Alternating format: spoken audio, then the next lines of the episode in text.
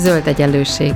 Bolyongás a gazdaság és a fenntarthatóság összefüggései között, az ökológiai közgazdaságtan gondolatai mentén. Beszélgetés mindazokkal és mindazoknak, akik mernek kérdőjeleket tenni, a megkérdőjelezhetetlen mellé is. Nagy szeretettel köszöntök mindenkit. A ma, a, ennek a hónapnak a témája a munka újraértelmezése az ökológiai közgazdaságtanba, és a mai adásban pedig arról fogunk beszélni, hogy tényleg tudjuk-e, hogy mi a munka. A vendégem Csoba Judit, egyetemi tanára Debreceni Egyetemről. Nagyon nagy szeretettel köszöntelek téged. Én is köszöntöm a hallgatókat. És te vagy az első, akit nem ökológiai közgazdászként hívtam meg, de hogy azt is tudom, hogy azért találkoztál már ezzel a területtel, ha más nem a, az én doktorim opponenseként. De hogy egy kicsit beszélsz nekünk magadról? Igen, a munka, ha nem is közgazdasági értelemben elég régóta a kutatásom középpontjában áll, és először azokat a sajátos munkaformákat kerestem, amik hát a közfoglalkoztatáshoz, a ingázáshoz és a nem hagyományos, bemegyünk reggel nyolckor, letöltjük a magunk nyolc órás munkaidét, hanem valami különlegessége van a történetnek, és nem annyira az érdekelt, hogy ez gazdasági szempontból mit jelent, hanem szociológusként mindig azt kerestem, hogy hogyan próbálják magukat, mint család megszervezni, hogyan próbálják elfogadni ezeket a különleges helyzeteket. Most mindegy, hogy ez a családszerkezet, vagy a munkavégzésnek a speciális körülménye, vagy a munkához kötődő előítéletek, mint a közfoglalkoztatással kapcsolatban a megélése. Szóval egy kicsit az emberi társadalmi mm, kérdések foglalkoztattak ezzel kapcsolatban, de óhatatlanul kapcsolatba kellett kerülni a közgazdász elméletekkel is, és természetesen ezekkel a útkeresési kísérletekkel. Köszönöm. Két adással ezelőtt a, a technológia és a, a munka összefüggéseit néztük meg a, az ökológiai közgazdaságtan logikája mentén Bajmóci Zoltánnal, és a, az előző adásban pedig Antal Miklossal beszélgettünk a munkaidő csökkentés, mint lehetséges eszközről. Tehát, hogy egyáltalán hogyan függ össze a munkaidő és a, a fenntarthatóság. Veled most arról szeretnék beszélgetni, hogy a, a munkaidőn túl, a munka fogalmának átalakításával hogyan lehetne elmozdulni egy, egy társadalmilag is és, és környezetileg is igazságosabb társadalom felé. És ebben az adásban azt szeretném, hogyha arról beszélnénk, hogy, hogy ugye az, amit most munkának tartunk, vagy ahogy most gondolkozunk a munkáról, az nem mindig volt így. Tehát, hogy egy kicsit egy ilyen történeti áttekintése, mielőtt a következő adásban elindulunk afelé, hogy jó, hát hogy akkor hogyan lehet újra definiálni, akkor most egyelőre nézzük azt meg, hogy, hogy hogyan változott a munkafogalma, mi az, ami most van, mi az, ami ebben esetleg problémás, és a következő adásban meg majd, majd beszélünk a, a, a, az új irányokról. Um, Sokat halljuk mostanában, hogy ugye a munkatársadalmában élünk, tehát hogy ezt, ezt lehet mindenhonnan hallani, hogy a munkatársadalma, stb. stb. De hogy ez, ez nem volt mindig így. Hogyan változott a munkafogalma így az, az elmúlt évszázadok során? Az utolsó gondolatodba kapaszkodok, akkor ugye érdekes, mert akkor kezdünk valamit a középpontba állítani, ha valami baj van vele. És a munkafogalmával vagy általában a munkának a társadalmon belüli helyével, szerepével van mostanában elég sok gondunk, mert az a kép, amit mi úgy gondoltunk, hogyha elhangzik az a fogalom, hogy munka elénk rajzolódik, akkor kiderül, hogy nagyon sok vonásában már nem fedi a valóságot, sőt, sok esetben nagyon hamisnak tekinthető kép. Szoktam a hallgatókkal is szórakozni azon, hogy hogyan definiálnák, hogy um, miről szól a munka, vagy mi a fogalomnak a tartalma, és uh, természetes módon azonnal a jövedelemszerző tevékenység um, része jut eszükbe a munkának, és uh, meg szoktam kérdezni, hogy amikor ők uh, takarítanak, főznek, háztartási feladatokat végeznek, rokonokat látnak el, vagy bármilyen egyéb módon a közösségen segítenek, akkor az ezek szerint nem munka. Mindig nagy a felháborodás, hogy hát de azért egy kemény házi munka, az mégiscsak munka. És általában innen szoktuk indítani annak a tradicionális munkaképnek a felpuhítását, ami igazándiból az ipari társadalommal rögzült, és van néhány sajátossága,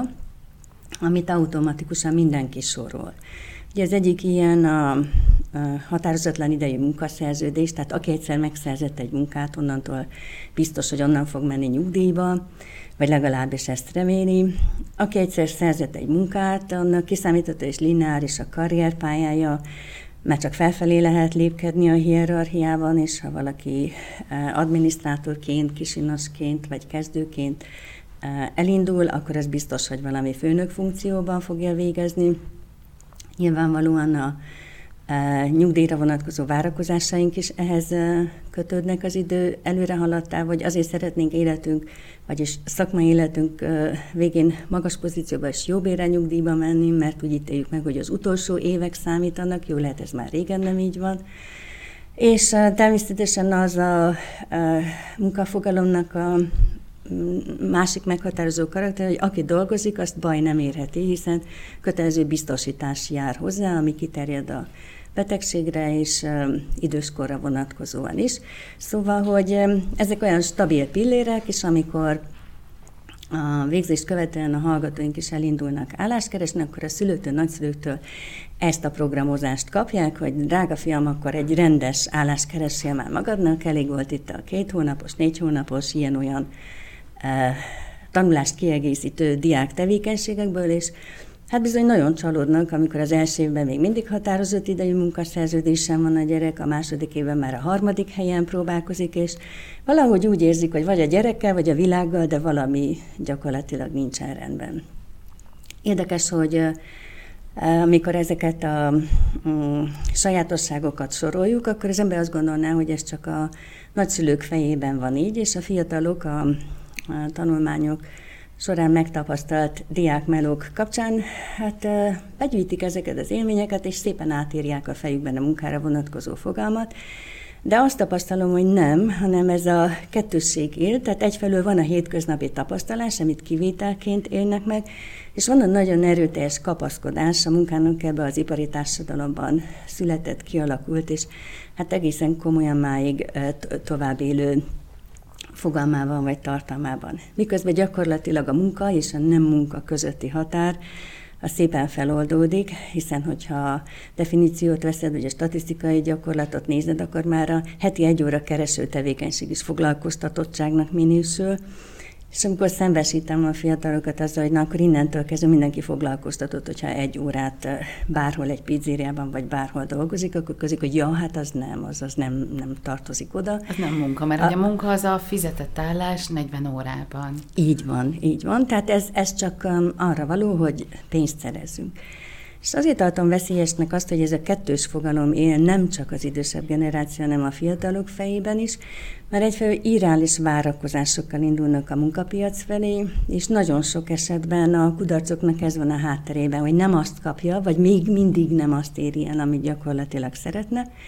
Másfelől pedig úgy ítélem meg, hogy nagyon hamar észre kellene venniük a környezeti feltételeknek a megváltozását, hogy nem az a munkatörvény védi őket, hogy nem az a foglalkoztatói attitűd fogadja őket egy munkahelyen, és még egy csomó-csomó esetben azokat a változásokat észre kell venni, hogy valóban megtalálják a helyüket ebben a már nem ipari társadalomhoz kötődő mindennapi munkavégzésben, hanem tudomásul kell venni, hogy ez egy más karakterű társadalom, amiben a munkával kapcsolatos fogalmak, elvárások is megváltoznak, és sokkal több a határozott idejű munkavégzés, sokkal rugalmasabbak a keretek, sokkal nehezebb életre szólóan elköteleződni, másodalról persze nem is biztos, hogy ez a generáció akar életre szólóan elköteleződni, és nagyon sok esetben, ami a biztonságot illeti, ott is mm, sokkal inkább magukra vannak utalva, hiszen ez a társadalombiztosítási rendszer, ami az ipari társadalom idején um, biztonságot, garanciát jelentett a kiszámítható kockázatokra, gyakorlatilag szerkezetében nem alkalmas az új típusú kockázatoknak a kezelésére, és um, úgy látom, hogy ez egy kicsit ilyen, ha nem tudom, akkor engem nem érint típusú tagadás, és a változásokkal való uh, szembesülés az mindig fájdalmas. Ugyanakkor az, ahogyan most gondolkodunk a, a munkáról, sokak fejében ez, ez így a protestáns munkaetikához köthető. Tehát, hogy, hogy hogyan kell a helyünket megállni egy társadalomba, és hogy ezt a, ezt a munkán keresztül, a kereső munkán keresztül érjük el. Ugyanakkor azt is mondják, hogy ez elég komoly problémát okoz abba, hogy, hogy kilépjünk ebből a, dolgozunk, hogy fogyaszthassunk, aztán hozzászokunk a fogyasztás újabb szintjeihez, akkor még többet dolgozunk, hogy azokat a szinteket is fenntarthassuk, és, és, és hogy, hogy ez az a körforgás, amit így, um, amit így a mindennapjainkban megélünk, nyilván azok, akiknek van munkájuk, most uh, az, az, azokról beszélünk. Uh, mit gondolsz erről? Hát érdekes, hogy a protestáns etikát idézed, mert az a tapasztalásom, hogy mindig csak egy oldalúan, egy oldalúan citáljuk a protestáns etika által diktált munkaetoszt. Ugye, hogyha úgy veszed ha ezt a sarkított értelmet veszed, akkor ez gyakorlatilag a nap 24 órájában való szorgoskodást és állandó tevékenységet jelent, és a javaknak a gyarapítását, mert a kiválasztottságnak az igazolásához, ugye az alaptézisek szerint az hozzá tartozik, hogy a rád bízott javakkal jól sáfárkodsz, és a felhalmozott javaknak a mennyisége minél nagyobb, annál inkább bizonyosságot nyersz, hogy te kiválasztottakhoz tartozol, és um, um, akkor nem hiába éltél, és nem hiába dolgoztál. Ehhez a szemlélethez ráadásul egy nagy mértékű puritanizmus és aszkétizmus is hozzátartozik, tehát a felham... Ezt már elfelejtettük. Nem mindig. A felhalmozott javaka, vagy a javaknak a felhalmozásával kapcsolatban gondolja arra, hogy a világfenés ez igazolja a státuszodat. Tehát dolgozol, dolgozol, ugye régen egy szép házat kellett felmutatni, egy jó autót kellett felmutatni. A 70-es években szórakoztunk rajta, hogy megjelentek úgynevezett státuszszimbólumok, a hűtőszekrény, később a kripta temetőben. Szóval ez volt az, ami a státuszodat kifejezte. A nagy probléma az az, hogy az így felhamozott javakból te a földi életed során nagyon keveset vettél ki. Tehát az életminőségedhez ez nem, nem járult hozzá. Tehát a protestáns etikának az eredeti értelmében nincsen benne az a típusú hedonizmus vagy fogyasztói szemlélet, amit manapság meg megpróbálunk összekötni a két ö, dologgal. Tehát ö, nem igazán protestáns etika szerint dolgozunk, hanem keveredik ezzel a fogyasztói attitűddel. De még mielőtt a fogyasztói attitűdről két szót mondanék, Gondolj vissza a másik értelmére a protestáns munkátosznak, amiben egy oldalról ennek a felhalmozásnak a parancsa volt benne, de másik oldalról a folyamatos tevékenység volt benne. Ahogy a manapság fogalmaznánk, ez a mindfulness, hogy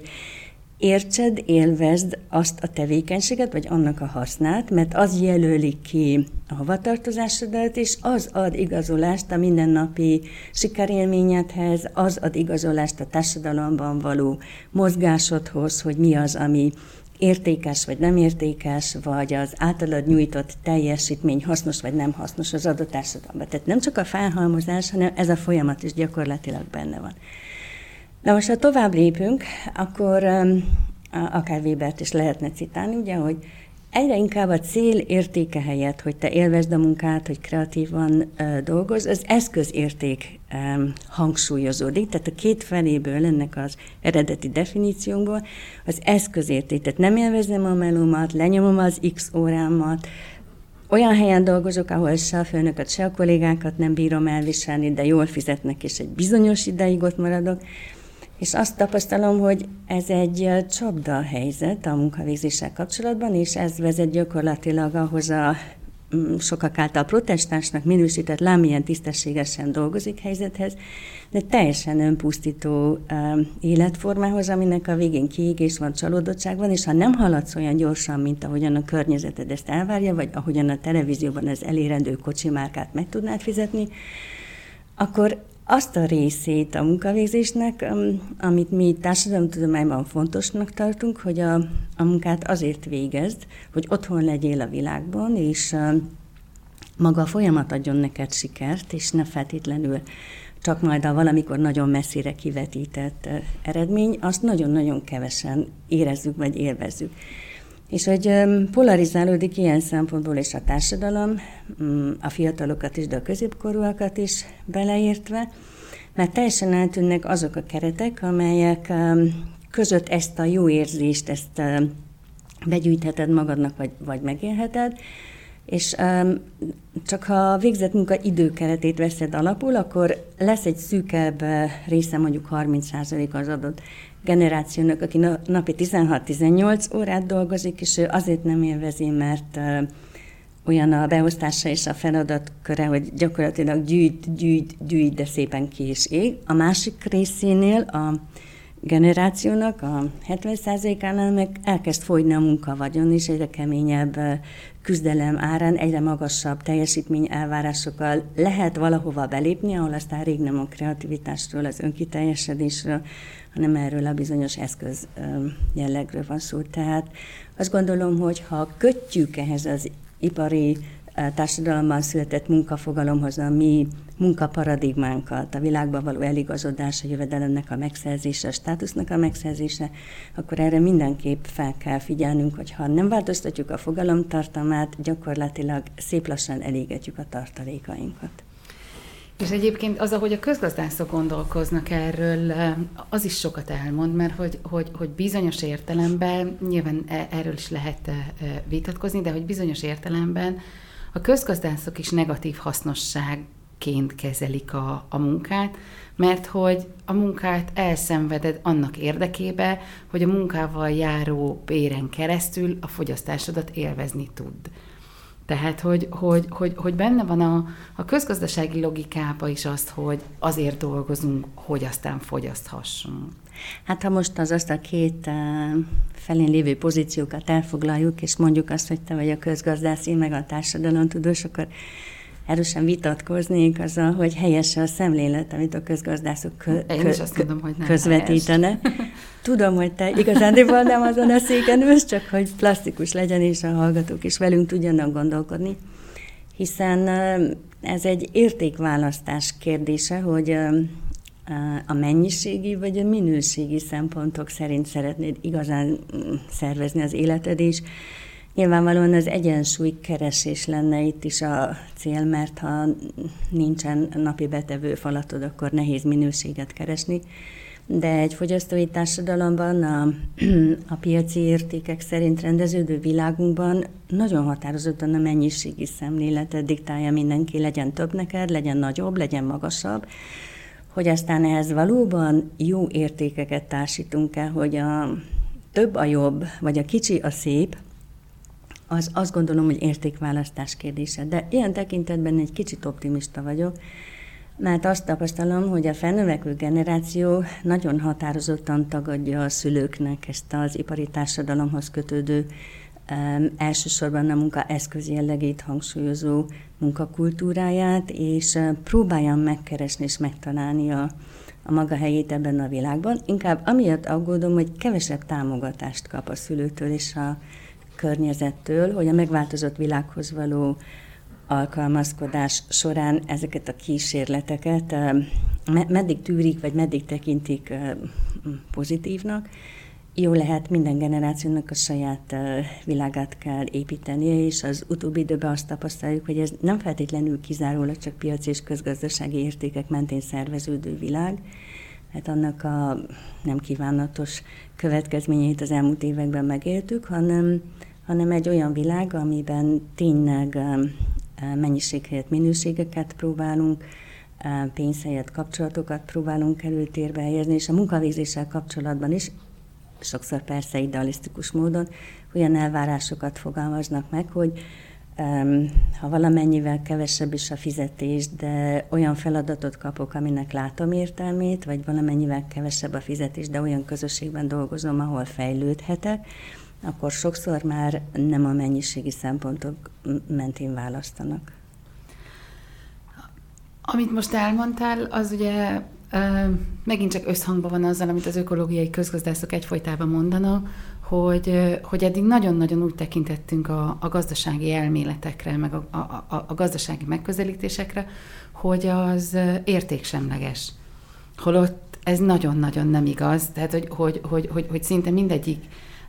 elmélet bizonyos értelemben értéktelített, és, és hogy ezeket ki kellene tudni mondani, és rá kellene mutatni arra, hogy igenis, ez, ez egy csomó társadalmi értéket vállal fel, vagy, vagy, vagy tükröz le.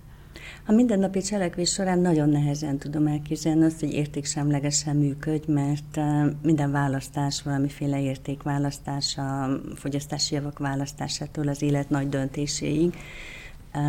És azt gondolom, hogy egyszerűen csak Változnak a korszakok, amikor az egyik érték vagy a másik érték kerül hangsúlyos vagy kevésbé hangsúlyos szerepbe, és az a anyagi központú értékrendszer, ami az utóbbi időben a társadalomban elég komoly egyenlőtlenségi viszonyokat hozott létre, vagy nyilvánvalóvá tette a gazdasági ciklusokat és a nem kívánatos következményeit egészen a hétköznapi életre vonatkozóan, tehát csak, nem csak az üzletet viseli meg egy ilyen 2008-as krízis, hanem végigmegy a lakosságon. Az azt gondolom, hogy gondolkodásra késztette az embereket, hogy mi az, ami fontos, és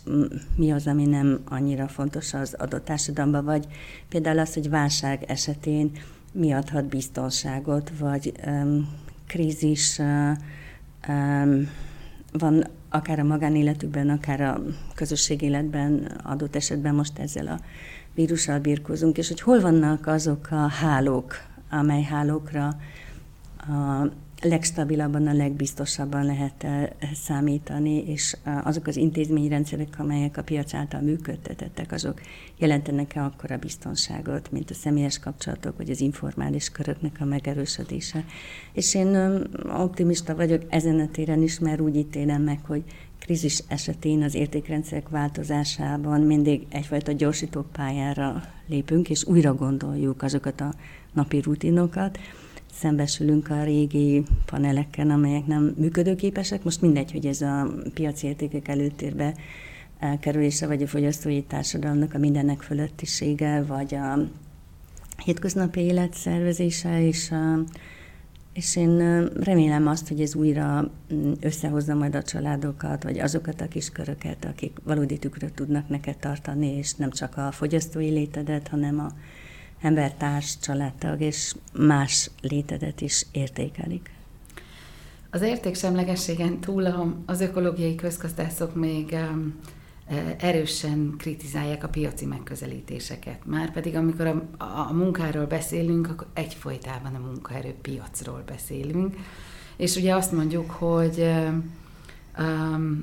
hogy hogy igazából a munkaerőpiac az ugye a kereslet-kínálat törvényei nyugszik, és ott fog találkozni a kettő, ahol a bérek egyensúlyban lesznek. Um, arról már általában ritkában beszélünk, hogy ahhoz, hogy a munkaerőpiac egyensúlyban le- legyen, ahhoz elvileg a, um, a termelésnek is egyensúlyban kell lenni, tehát az árupiacoknak is egyensúlyban kell lenniük, és ugye itt jön be az, hogy, hogy, hogyha elkezdjük a környezeti korlátokat figyelembe venni, akkor, akkor rögtön, rögtön húzzuk magunkkal a munkaerőpiaci gondokat is. Hogyan lehetne ezt az egész munkaerőpiaci gondolkodást valahogyan meghaladni? Um, még egy kicsit a piachoz visszatérve, hogy um, hányira leszűkítjük, akkor tulajdonképpen az, aki a munkát végzi, az is csak egy termelő eszközként kezelődik ebben a rendszerben. Tehát pontosan azt vonott ki az egyenetből, amitől emberként működik, amitől társadalmat lehet szervezni, és amitől nem csak egyszerűen közgazdasági képletekbe illeszthető mechanizmusok mentén dolgozunk. És Ugye a, az ipari társadalom egyik legnagyobb kritikusa maga Marx volt a kötőkében, erről az elidegenedésről beszélt. Hogyha ezt mind kivonod, amitől ember, hogy érzései vannak, hogy beágyózódik a maga közösségében is, ott más típusú szerepei is vannak, és tulajdonképpen akkor tud kiteljesedni. Ha ezt mind kivonod az egyenletből, akkor tényleg csak egy beszélő szerszám lesz. És azt gondolom, hogy a kérdésedre a válasz ott kezdődik, hogy visszafelé kellene újra gondolni ezeknek a szerepeknek a kiteljesítését is a termelő eszköz jellegből, ami ugye a humán erőforrás, ami esetében a humán erőforrás is csak egy változó a képletben, egy teljesen más szerepkészletben kellene gondolkodni, és nyilvánvalóan akkor a piacot egy kicsit igazítani ehhez a szerepkészlethez. Hogy erre van nyitottság és hajlandóság is, azt látod az új típusú szükségletkielégítési formákkal kapcsolatban, ugye a platformgazdaság, a közösségi szolgáltatások is egy csomó-csomó minden nap felé mutat, hogy nem egyszerűen csak egy kiló kenyeret szeretnék venni, nem szeretnék a sarki fűszeres esetében egy olyan beszélgető társra találni, akivel a világ dolgait is megbeszélni, mert úgy érzed teljesnek, és attól lesz az a lakók közösség, igazi közösség, hogy tudunk egymásról, hogy segítünk egymásnak, hogy egy csomó-csomó plusz szerepet betöltünk. Az ipari társadalom és a fogyasztói társadalom nyilvánvalóan lehámozza ezeket a szerepeket, vagy úgy csinál, mintha nem, hiszen ez a új típusú marketingfogás, hogy személyre szólóan rendelheted meg a biciklidet, és ha akarod, rózsaszíncsengő lesz rajta, és zöld váz is olyan lesz, amilyen. Ez úgy tűnik, mintha ezt a személyességet, vagy ezt a személyes teret visszavarázsolna az egyéni szükségletekhez való igazodásra, de sose felejtsd el, hogy ez kizárólag csak a fogyasztói szerepednek van címezve, és egyáltalán nem érdekel, hogy örülsz vagy szomorú vagy, hogy képes vagy el holnap vagy holnap után egy más típusú viszonyba keveredni embertársaiddal, szóval azt gondolom, hogy ez az egyik fontos változás, amikor ezeket a szerepeket elkezdjük visszaépíteni, és nem kizárólagos gazdasági szerepre szűkítjük le az interakciót a társadalom szereplői között, és azt szerint címkézzük, állítjuk sorba, hogy ebben az egyetlen szerepében hogyan teljesít, az utóbbi időben ugye a munkavilágából kiszorítva egy csomó társadalmi csoportnál semmilyen más szerep nem maradt, már csak a fogyasztói szerep. Termelőként sem jönnek számításba, minden egyéb szerepüktől is megfosztódnak. Szóval ezért gondolom, hogy akkor lesz egy közösség a közös értelemben, hogyha azok a fajta reciprocitások kialakulnak, amelyek a nagyon eltérő, egy Bourdieu mondja, nagyon eltérő tőkeformák között is elképzelhető. Tehát itt nem egyszerűen csak pénzt termékre cserélhető, mint az árutermelő gazdaságban, hanem egy csomó-csomó egyéb elem ebbe léphet még a javak vagy a szerepek cseréjének, és hát azt hiszem, hogy ez lenne az első lépés. Ha már ugye zöld podcastban vagyunk, nagyon röviden említsük meg a zöld munka fogalmát, ami, ami hát megint csak az ökológiai közgazdászok számára egy ilyen vörös posztó. Mi a zöld munka, és mivel gondoljuk, hogy ez a zöld munka az zöldé fog tenni minket? Hát ha fordítva kezdjük a választ, hogy mi a nem zöld munka, akkor annak a sarokpontja nyilvánvalóan a erőforrásokkal való korlátlan gazdálkodásnak a lehetősége és azért az utóbbi években egyre több felől azt tapasztaljuk, hogy ezek az erőforrások ugyancsak korlátozottak. Most mindegy, hogy természeti erőforrásokról, vagy társadalmi erőforrásokról beszélünk, gondolj csak a bizalomra és egy csomó-csomó erőforrásra. Számomra a zöld gazdaság ott kezdődik, hogy ezekre az erőforrásokra sokkal nagyobb figyelmet fordítunk. Nyilvánvalóan, hogyha ökológus lennék, akkor csak a természeti erőforrásokra utalnék, de én merészen kitágítanám ezt a fogalmat, és azt gondolom, hogy a társadalmi erőforrások legalább olyan um, fontosak, az, hogy a jogait a társadalomban élőknek, az, hogy a szerepeit, azt, hogy a közösségeit, azt, hogy az értékrendszerét, azt, hogy a másikkal való együttműködésnek a készségét hogyan formáljuk, az szerintem legalább annyira fontos része ennek a fogalomnak, mint az, hogy nagyon odafigyelünk, hogy a rendelkezésre álló környezeti erőforrásokat hogyan használjuk, hiszen jól tudom közhely, de azért nagyon-nagyon komoly igazság van benne, hogy a gyerekeink és az unokáink világát fogyasztjuk, vagy használjuk el előre fölöslegesen, és ha azt szeretnénk, hogy tényleg fenntartható fejlődés legyen, és eltekintünk a klasszikus közgazdasági elmélet alapelvárásától, hogy folyamatos növelkedés legyen, hanem egyszerűen csak azt megtartani, amit eddig elértünk, és azt jobban megélni, akkor azt gondolom, hogy magáról a zöld gazdaságról, vagy a zöld társadalomra beszélünk. Szerencsére egy csomó-csomó új munkahely is születik ezzel kapcsolatban, hiszen a környezeti erőforrásokkal való tudatos gazdálkodásba a magas um, végzettségtől az alacsonyabb végzettségű um, munkakörökig sok minden um, jeleni, megjelenik most, és uh, lehetőséget teret kínál a társadalom mm, tagjai számára, és azt tapasztalom, hogy ezek a gondolatok azért szép lassan nem korosztálytól függően, hanem általánosan egyre szélesebb körben elfogadottak, hogy oda kell figyelni, hogy fel kell használni minden lehetőséget arra, hogy az, amink van, azt hatékonyan használjuk, értelmesen használjuk, és ne öncélúan használjuk. Ugyanakkor, amikor zöld munkáról beszélnek, akkor igazából csak arról van szó, hogy amit megtermelünk, ugyanúgy a termelékenységre fókuszálunk, ugyanúgy azokra az értékekre, fogyasztói értékekre fókuszálunk, csak azt mondjuk, hogy az, amit termelünk, az már valamivel zöldebb, mint a másik. Tehát, hogy nem jön létre a zöld munka, az attól még, hogy zöld, attól még csak zöldre van festve, de, de, de magának a, a munka fogalmának a, a logikáját, vagy, vagy a, a, az, az újrafogalmazását nem, nem érinti. És ezért van az, Azt hogy... nem tudom, hogy nem érinti el, mert azt gondolom, hogy olyan értelemben talán érinti, hogy mm, más típusú szükségletek kielégítése, vagy más típusú értékeknek a középpontba állítása, legalábbis számomra a zöld munka, tehát nem a profit,